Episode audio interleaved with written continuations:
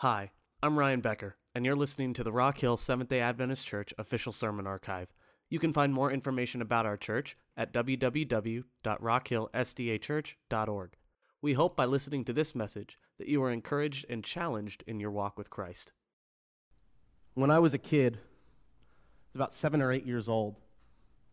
My brother, my older brother, he was three years older than me, got a skateboard.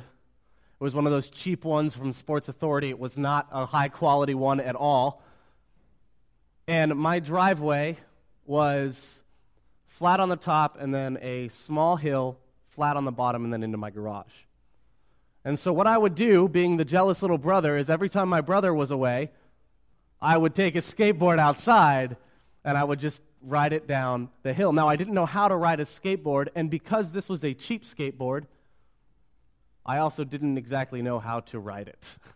so, I've, I've got two things against me, and so what I would typically do is I would sit on it and then I would just roll down the hill. But this one day, I decided to be brave, and I stood on it and, and, and cautiously pushed myself towards the little hill. It was, the hill is like 10 feet long, it's not at all anything big.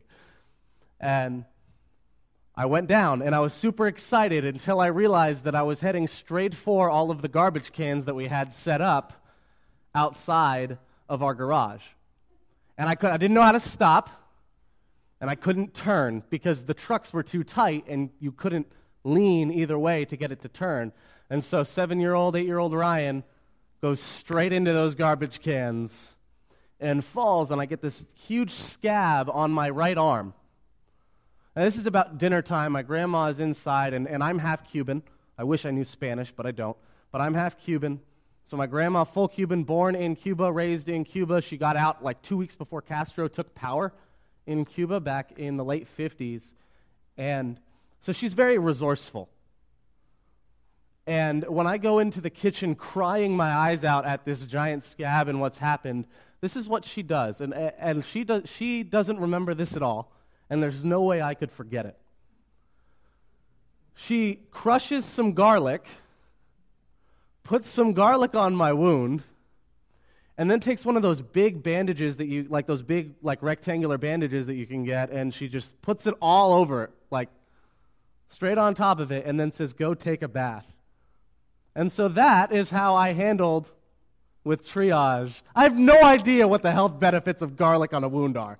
To this day i don't know the only thing I know is I have a very like obvious scar on my arm. It's actually over the years, it's been like 15 years, it's faded a bit, but for a while, like it was super obvious.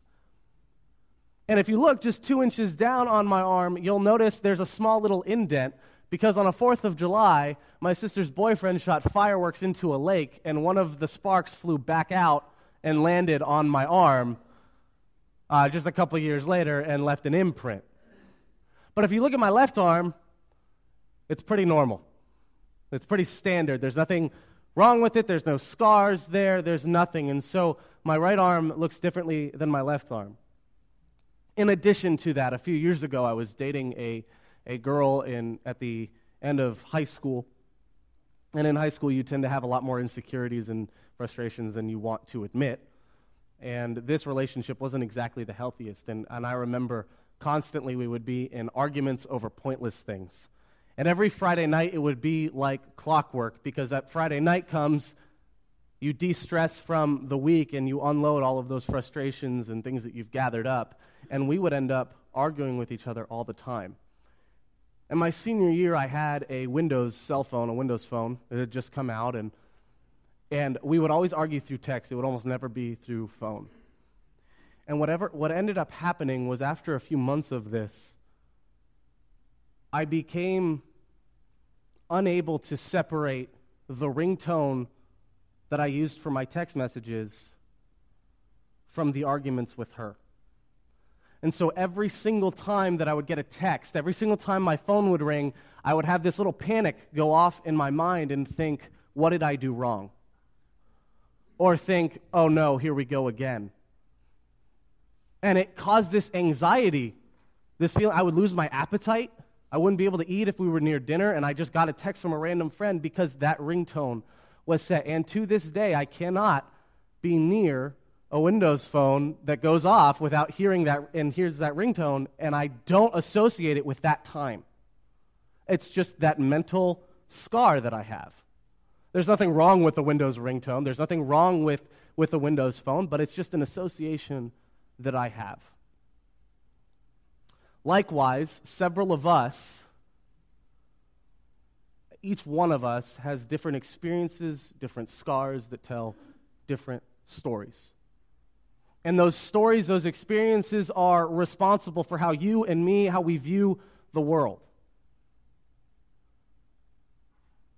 And what I don't want us to do moving forward is to look at our own experiences and project them on to someone else. What I don't want to happen and what cannot happen is as we move forward, I say to you, well, a Windows phone causes me anxiety, so we can't have it in the church. Do, do, you see, do you see what I'm getting at with that? Now, I'm not saying don't I'm not saying be a stumbling block intentionally. When we know and we can be sensitive, we should be. But overall, for me to assume that what is wrong for me or what might be hurtful to me is guaranteed to be hurtful for you is to project my own experiences onto your life. And that is to disrespect your experiences. That is d- to disrespect your life. And so I want us to remember these three words moving forward unity over uniformity. We can be united, but we do not have to be uniform. We don't have to look exactly the same. Not everything we do has to be exactly one way.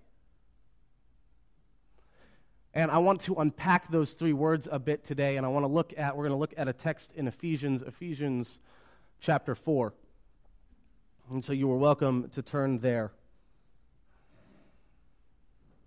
Ephesians chapter 4. Now, in Ephesians, Paul is writing from prison, as he usually does. And he is writing to the Ephesians, praying for strength for them, praying for unity for them, and encouraging them to live as one and to be strong in their faith. And so, just after he finishes telling them to be strong in, in faith, he begins in verse 1 of chapter 4. I, therefore, a prisoner for the Lord, urge you to walk in a manner worthy of the calling to which you have been called, with all humility and gentleness, with patience, bearing with one another in love, eager to maintain the unity of the Spirit in the bond of peace. I want to make that real for this church. I want to make that relevant for this church because I believe it is. The calling to which you have been called for us is that faith in Jesus Christ. And our mission statement, whatever gets voted on today, is grounded in that faith. And we've been moving forward prayerfully that whatever is voted on today is the direction that we will move in. But I want to say this if you suggested a mission statement or if you look at the ones that are currently on the ballot and you think I, you know, I don't really like that or I wish mine had gotten through i haven't been able to say this yet and so i want to be able to say it today. Just because a certain mission statement didn't get through does not mean it is invalid or untrue. At the end of the day a mission statement is words. And every single mission statement, and I checked them all, every single mission statement had one thing in common. And actually, it's in the next few verses, and so we're going to continue reading. In verse 4, there is one body and one spirit, just as you were called to the one hope that belongs to your call.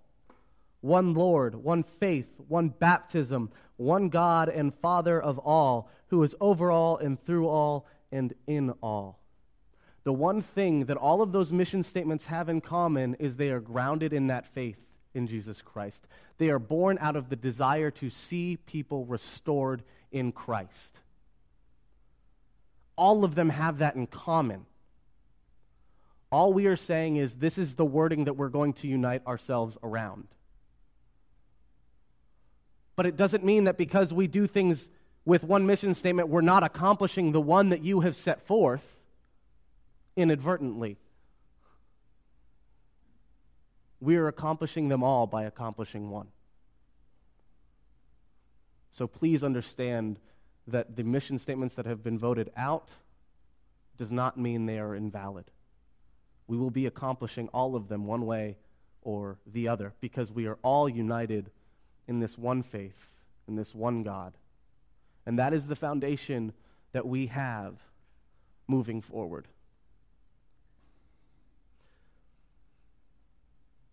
Now, in Ephesians 4 1 through 3, Paul is urging the church to walk in unity, and he gives them suggestions for how to do this. And I want to be really clear about what I mean by unity over uniformity and, and what that looks like. If you, if you were to go to Africa, you were, gonna, you were to go in the middle of the middle of wildlife, in the middle of, of, of, a, of a huge nature reserve, and you were to go to church, chances are, and this is not across the board, chances are if you go and it's 104, 105 degrees outside and you go, you will see people dressed to the nines in suits, and you will see women in ankle length dresses that are super thick in 104 degree weather in Africa, in a tent with no air conditioning. Here's why that's the case. This is one of the reasons of several. Decades ago, when missionaries went from Western society into Africa, especially with growing Adventism, and we wanted to introduce church, we wanted to introduce some of these people to Christ, we came from a culture where air conditioning is normal. We came from a culture where we are meeting inside of a closed building, and we came from a culture where dressing up in a suit and a, and a nice dress is what you do. And so when we went to Africa, we said, hey, this is how you should do this. And we taught them a specific way to do church, forgetting to be sensitive to their culture and to their climate. I'm not saying that wearing a suit and wearing a dress is wrong. Don't, don't misunderstand that. What I'm saying is maybe that's not the best way for them to do church. And this is present in several other countries. It is not just Africa. And you get rooted in this one idea of how you're supposed to do church, when in reality, the way that we do church has evolved over thousands of years. But you've got people who now believe that this is the only way that they can do church because of what they were taught. This is, this is the idea of uniformity that we, we would all do things the exact same way. And it is insensitive to someone's experience, it is insensitive to someone's context, and to someone's life when we do that. We turn a matter of dress, which is a matter of preference, into a matter of salvation and proper church. That cannot happen here. We cannot turn preference into salvation issues. I love the example from Sabbath school where, where we talked about uh, how a former pastor had said that the issue of tile or carpet in the fellowship hall literally split the church. That's a matter of preference. That is not a matter of salvation. If we are going to split over anything, let it be only for two reasons. A, because we're planting a new church and we literally have to split. Or B, because there are people that are actually doing what is biblically defined as sin. And we have to split. Let those be the only two reasons that we split, not over matters of preference. Let us be united in accomplishing the mission. But that doesn't mean that we will be uniform. That doesn't mean that we will all look the same. Nowhere in Scripture are we called to be uniform, but everywhere in Scripture we are called to be united. A couple years ago at Southern, there was a student association welcome back party at the beginning of the year. And when you're the Student Association at Southern and you've got 3,000 kids from all over the world going to college together, you have no idea, as the group of 10 of you, what everyone is going to like and what everyone isn't going to like. And so at this welcome back party in the gym, uh, the, the, the church group Hillsong, if you know them from based out of Australia, they released an album called the White Album, and it is a more um, ambient and, and atmospheric sound to some of their more traditional praise songs. So it's a little bit more techno-ish, and it, it brings into it's more current to what people are generally listening to now. It's the same songs they've done, it just sounds a little bit different. And what SA decided to do, what Student Association decided to do, was to play this through the speakers at the gym. And one student was there, and this student had recently been a student missionary and, and had recently kind of just changed his entire life around. And he got rid of listening to the music that he used to, that was secular, that was different, uh, and he only set his mind on Christian music. He attended this SA event and heard the music going on, and he said, This reminds me of what I listened to before. This is wrong. And he left. And then he went on Facebook and posted a super long status about how we shouldn't be listening to that worldly music, even though it was music about Jesus Christ and Him saving us and, and us following Him. And he said, You know, I left all this behind, and now here I have SA trying to bring me back into it. And what, what I realized was in this moment, this student who I have a ton of respect for, has changed his life around significantly for what he has felt convicted and called to do. But he turned what was a matter of sin for him into a matter of sin for everyone. Because that night at the SA Welcome Back party, several students were actually exposed to relevant worship music that they had never heard.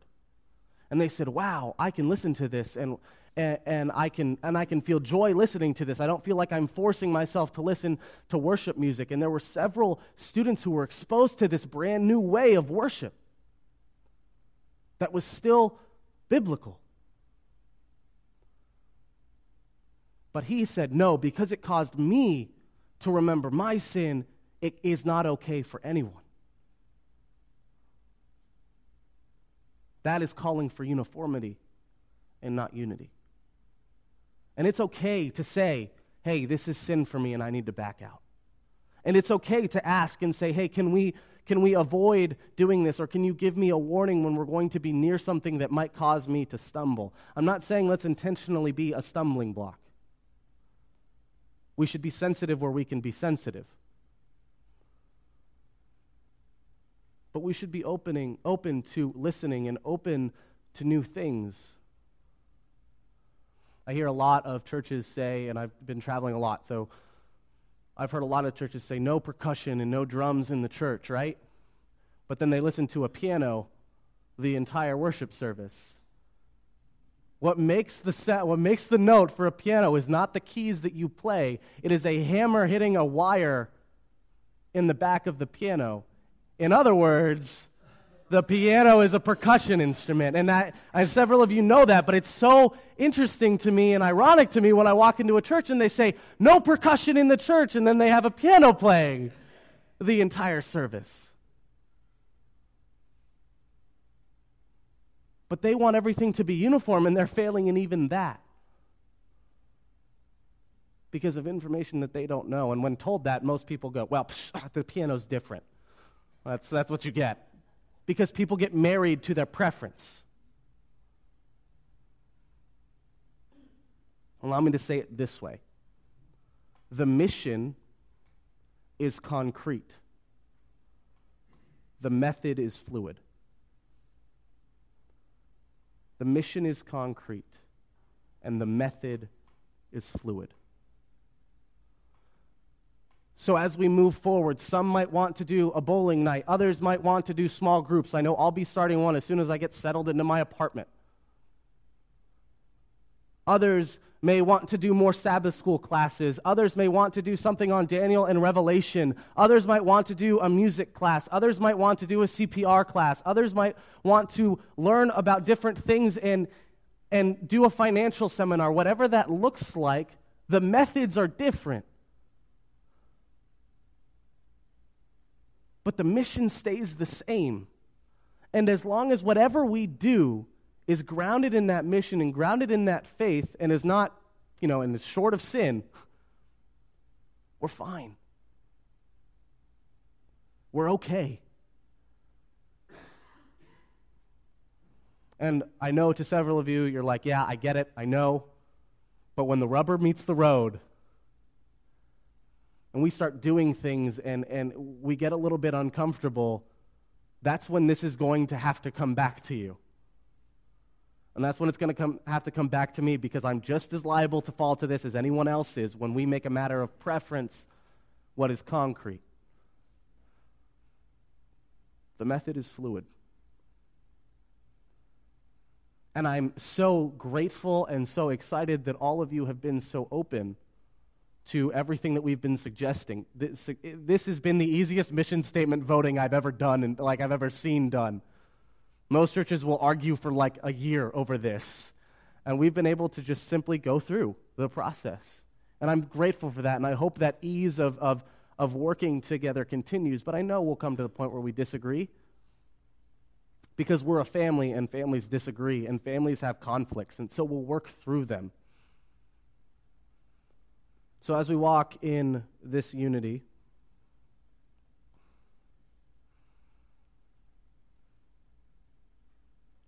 I want to talk about how. And I think that answer is in verse 2. It says, with all humility and gentleness, with patience, bearing with one another in love.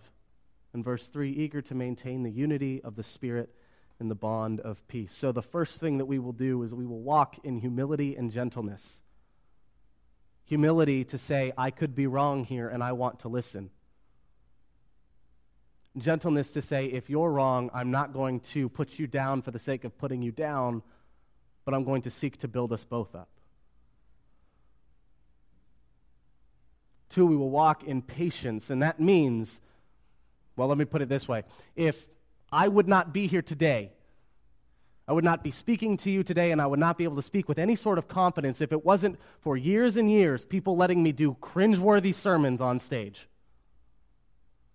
If it wasn't for leaders before allowing me to fail, to embarrass myself, and to do things a little bit wrong, I would not have learned and I would not have grown and I would not be here today.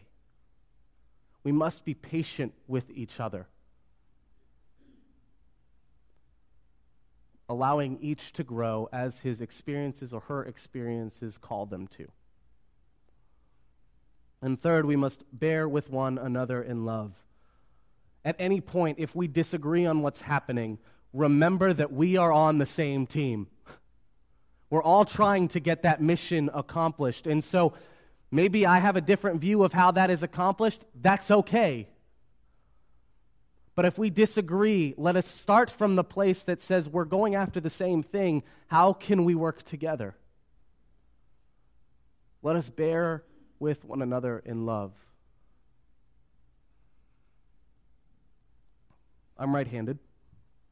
So when I play baseball, with my right hand, I throw. With my left hand, I have it in a mitt and I catch. If I try to throw with my left hand, it's going to go very, very badly. But when I'm playing baseball and I'm in that outfield, I have one mission get that ball where it needs to be. And if I, for one second, think that both of my arms have to do the throwing or both of my arms have to do the catching and that's it, that ball's not going to get anywhere. Because if both of my arms are only doing the throwing, I'm not going to catch the ball. And if both of my arms are doing the catching, then I'm not going to be able to throw the ball. So let those who are called to throw be the throwers, and let those who are called to catch be the catchers. Allow me to put it this way in, in verse 11.